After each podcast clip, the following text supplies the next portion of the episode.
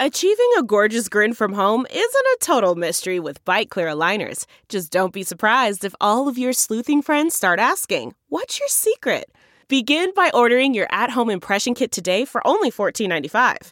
Byte clear aligners are doctor directed and delivered to your door. Treatment costs thousands less than braces. Plus, they offer flexible financing, accept eligible insurance, and you can pay with your HSA FSA. Get 80% off your impression kit when you use code WONDERY at Byte.com. That's B-Y-T-E dot com. Start your confidence journey today with Byte. Welcome to Money for the Rest of Us. This is a personal finance show on money, how it works, how to invest it, and how to live without worrying about it. I'm your host, David Stein. Today is episode 320. It's titled, Someone Won the Election. Now What? Four years ago, at the time of the last U.S. presidential election in 2016, I recorded a two part episode. One on Tuesday, Election Day, and the next part the following day once the results were known. It was episode 137, titled Trump Wins. Now What? I will not be doing a two part episode this presidential election. Today is Election Day, November 3rd, 2020. It has been a combative election season with many, many early voters. As of last Friday, 94 million Americans had voted in the election, double the 47 million that did so in 2016. There's record turnout, but the results might not be known for days or weeks because a lot of those early votes have to be counted.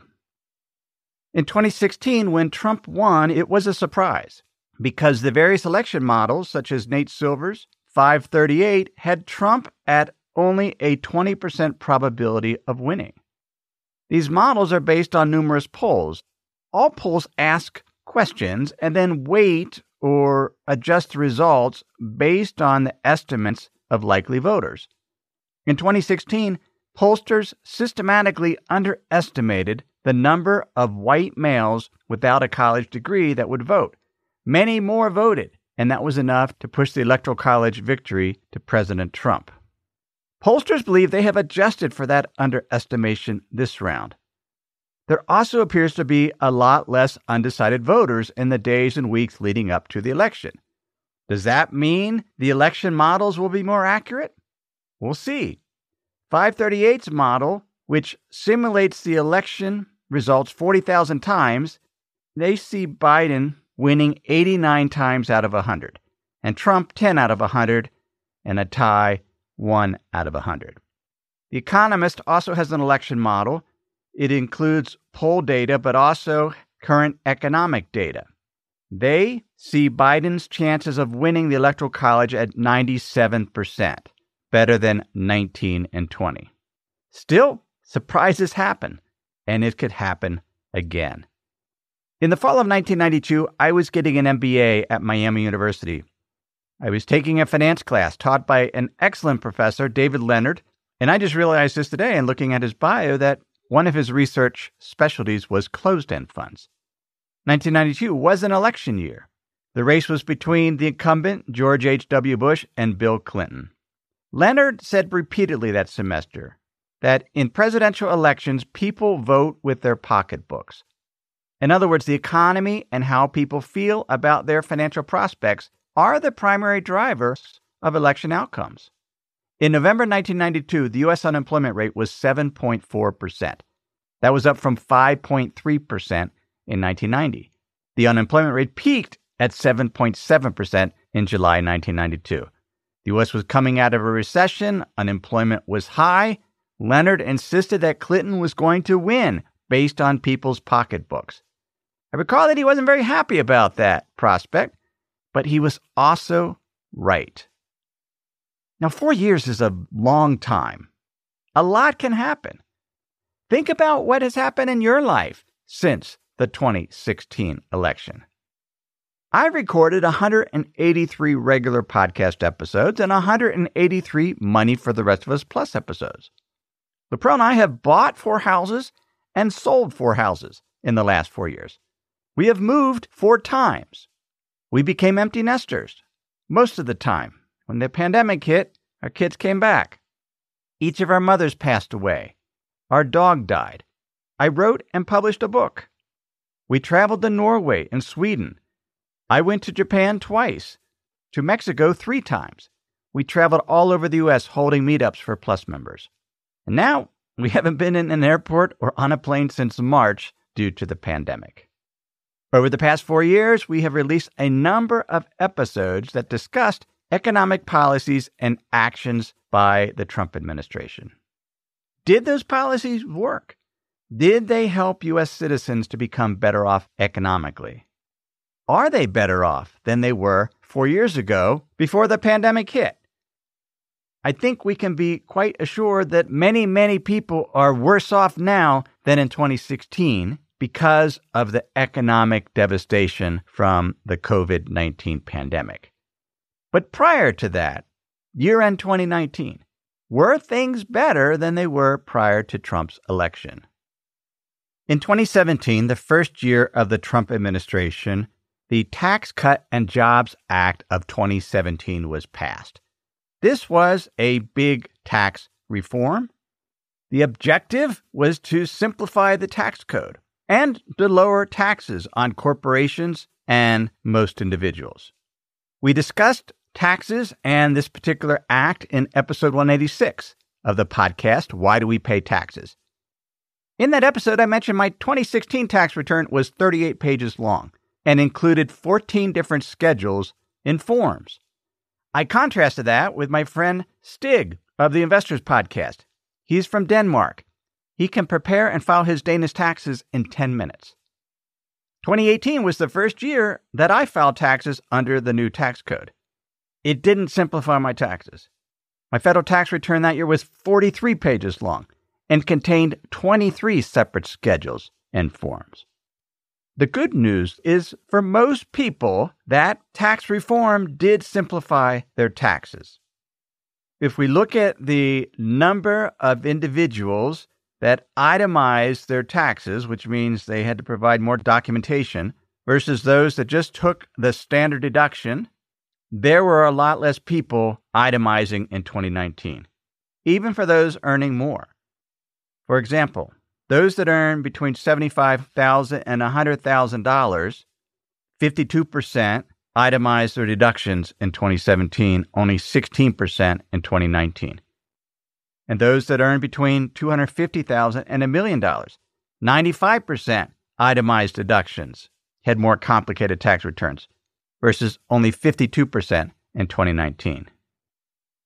The Tax Policy Center and the Joint Committee on Taxation expected that tax cut to increase economic output. Lower taxes meant more income for individuals, that they could buy things that would encourage companies to produce more. Lower taxes for corporations was supposed to encourage investing in capital projects, which would also create jobs, more income, and it would allow the economy to grow. Potentially, there would be more workers, as some workers would have a greater incentive to get back to work because of lower taxes, and employers would be hiring more workers because of these capital projects. What has been the result? The Tax Policy Center estimated GDP would grow about 0.8% faster in 2018.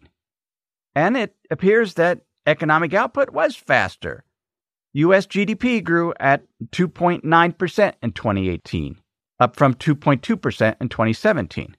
But it wasn't significantly faster because US economy grew 2.9% in 2015. In 2019, GDP slowed to 2.3%, and this year, US GDP looks like it will fall on an annual basis by about 4%. Taxes collected, total revenue is down. If we look at data from the Congressional Budget Office, total revenues as a percent of GDP was forecasted to be 18.1% prior to the passing of the Tax Cut and Job Act. The actual revenue as a percent of GDP in 2018 was 16.4%. Income taxes went from the projections of 8.9% of GDP down to 8.3%. Corporate taxes from 1.7% of GDP down to 1%.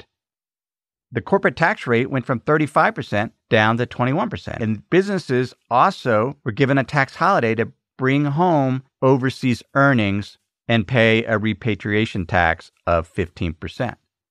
That was potentially $2.6 trillion coming back into the U.S. that could have been invested in different projects. What was the result? What did businesses do?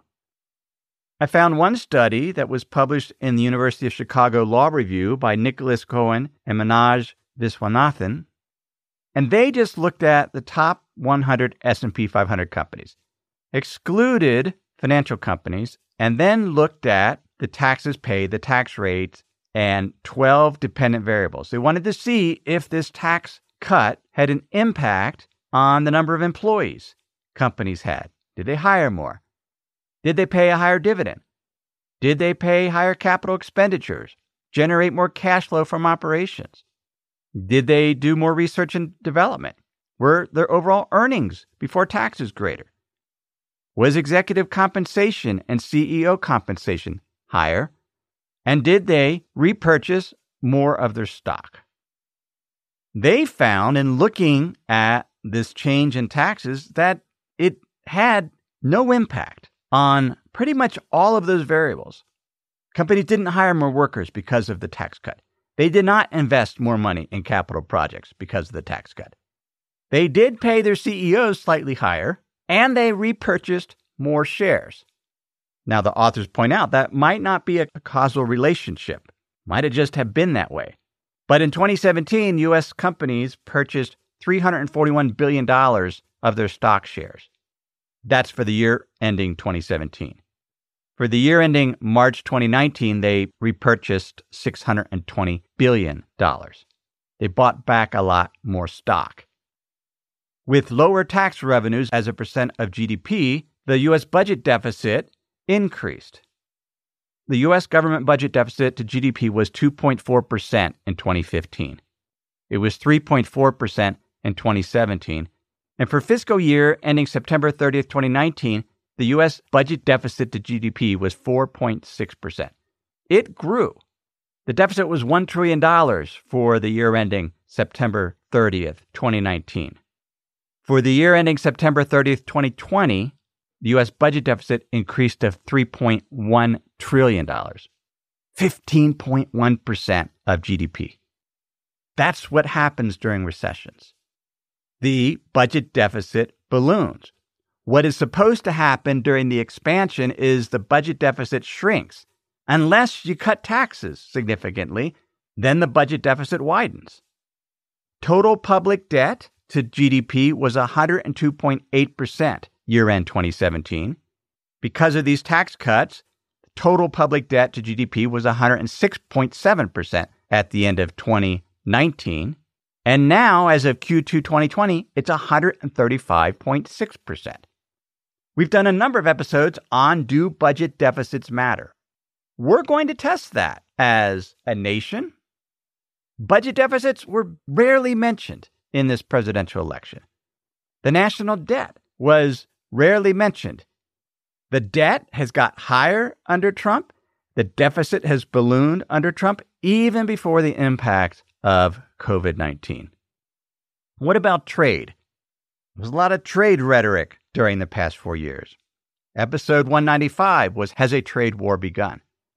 Episode 212 Trade Wars Increase Prices and Poverty. With the tariffs on China and the trade war, the trade deficit, the goods trade deficit with China did fall over the past 4 years. It was close to 375 billion in 2017. It, now it's down to 300 billion. 45% of the overall US trade deficit with other nations. China made up 45% of that trade deficit. Now China only makes up 36%. Yet, the overall US trade deficit has increased under the Trump administration. All these tariffs and trade rhetoric, the overall trade deficit as a percent of GDP went from 2.5% in 2016 to 3% prior to the pandemic. Arndt Ellinghorst, an automotive analyst at Evercore ISI, said, and I quoted him in that trade war episode the sad truth is that if you impose tariffs, production will move around. Companies adjust. There's tariffs in China, they'll import from other countries. One of the reasons for this trade war was to increase manufacturing jobs. so that companies would have motivation to manufacture more in the US. In January 2017, there were 12.4 million manufacturing jobs, 8.5% of total non farm jobs.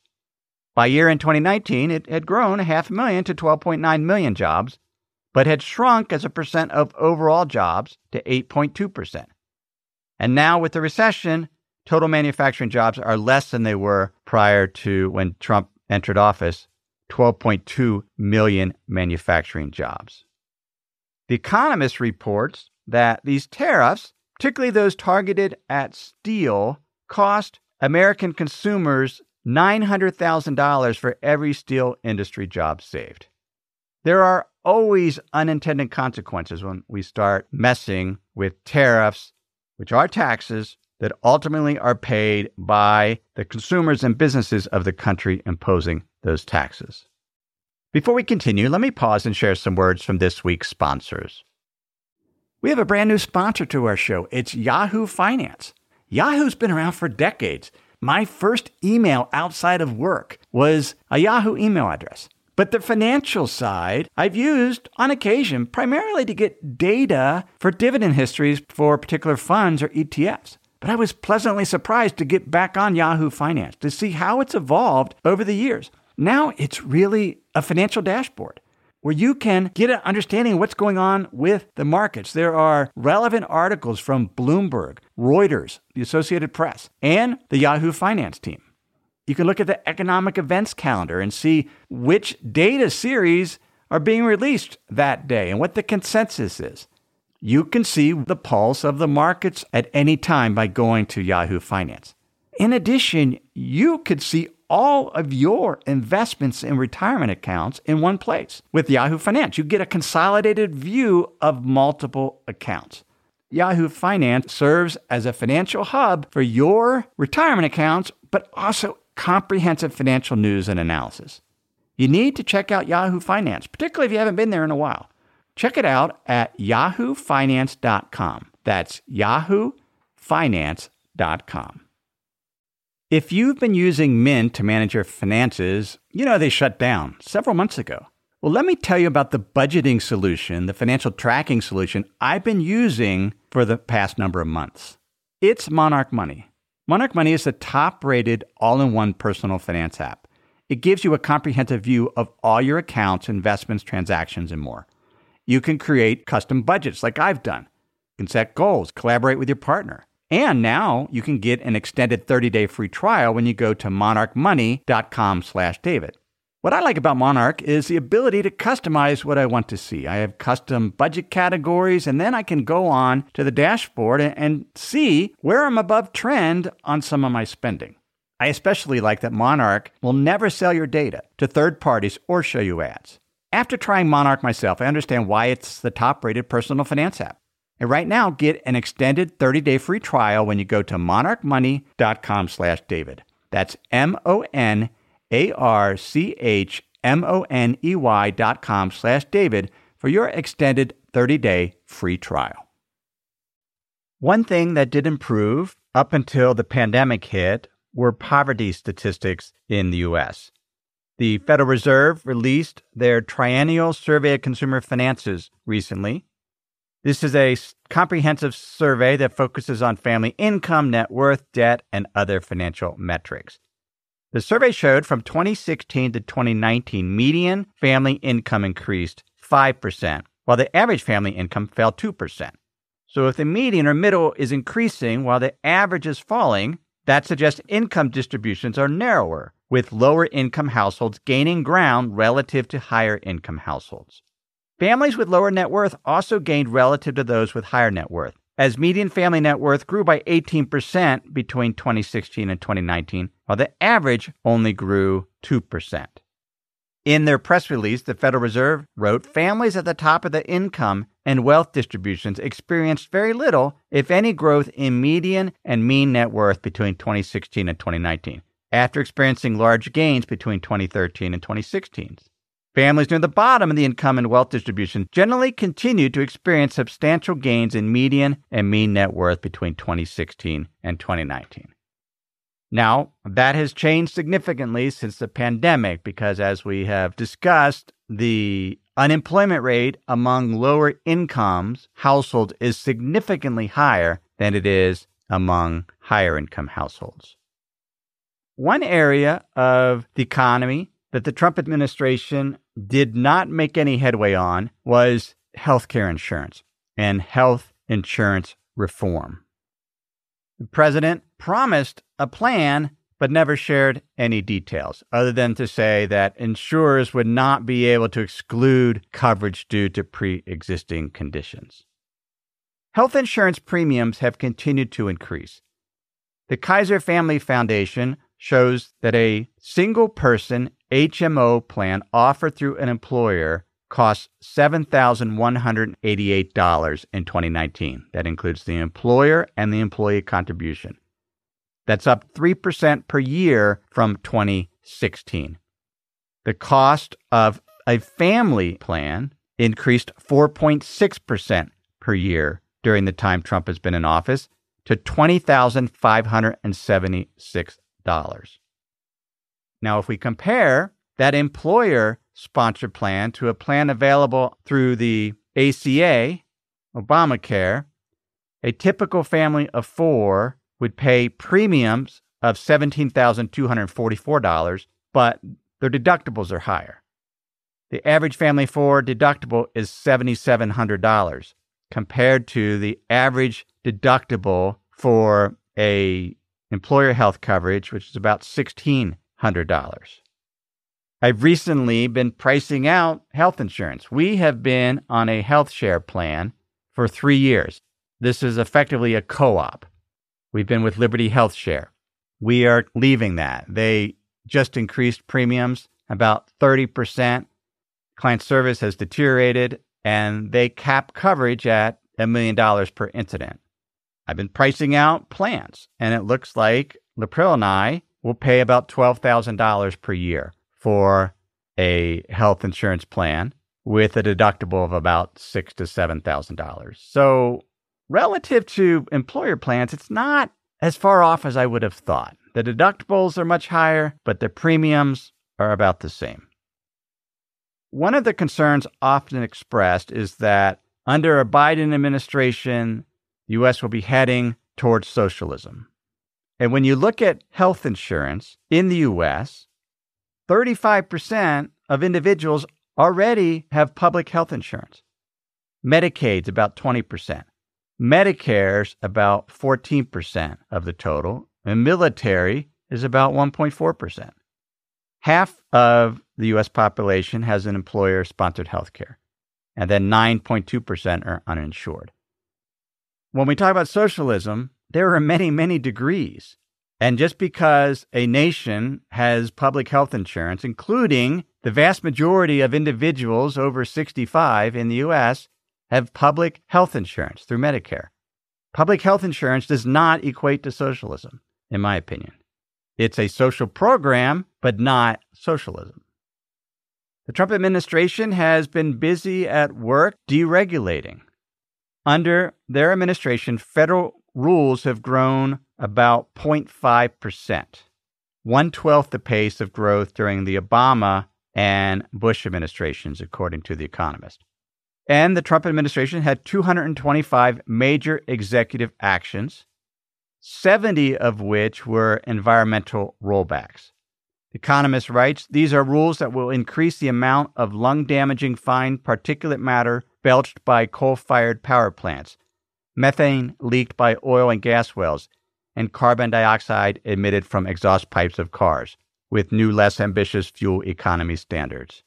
When the White House claims to have saved $51 billion, 0.25% of GDP, in regulatory cost, it ignores all such debits on the other side of the ledger in terms of the impact on people's health.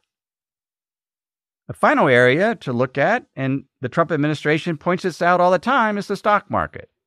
Over the past four years, the Vanguard Total World Stock Index has appreciated at 10% annualized. U.S. stocks have appreciated at 13.6% annualized.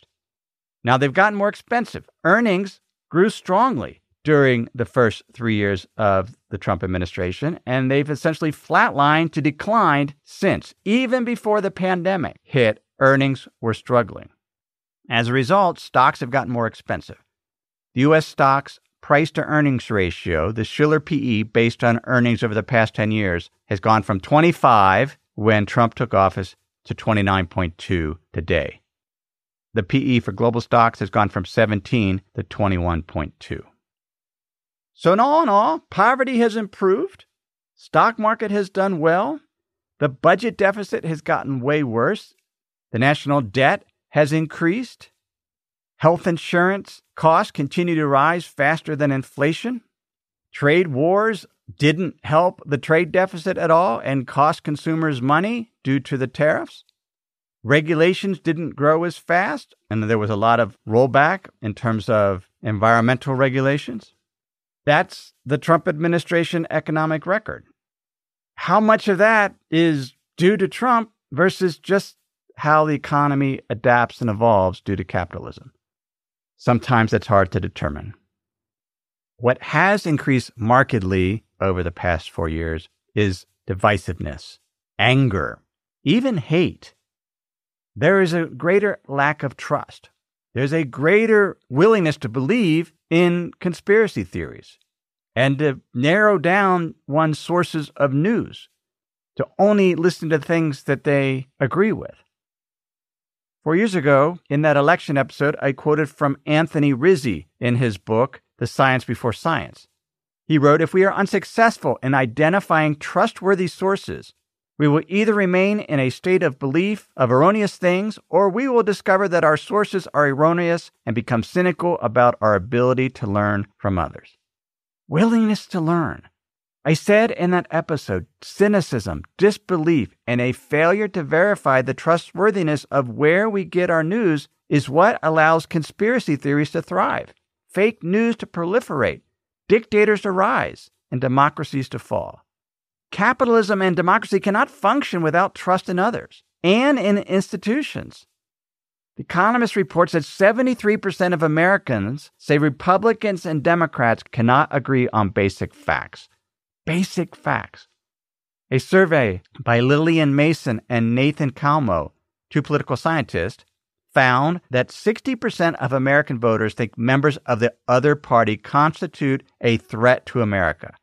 More than 40% would call them evil, and 20% think they are animals. That is disheartening, terrifying. Why can't we have differences of opinions without branding the other side as evil and an existential threat. That, frankly, is my biggest concern as we go through this election and see the results and hopefully have a peaceful transition of power.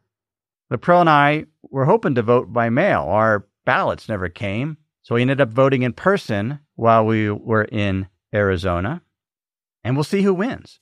But whoever wins this election don't let it ruin your life.